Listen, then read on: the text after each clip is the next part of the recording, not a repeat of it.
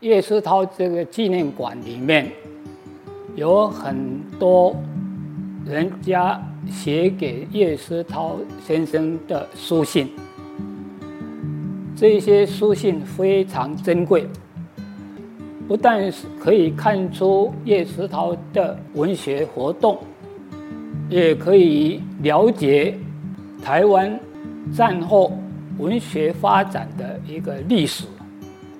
这些书信很珍贵，啊，叶世涛先生呃对我非常的呃照顾，啊，大概我拜托他的事情，他都会尽量帮忙。那比如说，我从这个几封信里面，我看到有提到一些我曾经拜托他的事情。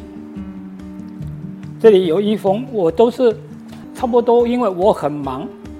所以我写给他的信啊，大部分呃都是明信片，就是呃很简单的讲几句话。这里有一个明信片，呃，我会简单的说，这个呃叶公啊，大作自选集，我拜收了，啊，这个自选集就是叶石涛自选集，他在呃这一年是。一九七五年啊出版，他送了我一本，然后呢，我马上就写明信片，说请你啊代购三十本，啊我要做教学之用啊，还有我在成大中文系的时候，啊跟学生们创办了这个呃凤凰树文学奖，这个是在所有。大学里面，全国的大学里面，第一个设置这个大学里面的文学奖，那我们成大中文系，我们就创立了这个叫凤凰树文学奖。这个是呃我在成大当讲师的时候，也就是一九哦七零年。那个时候开始跟学生合作，呃，创办，呃，那创办这个文学奖，开始我都是呃，请校内的这个同事来帮忙。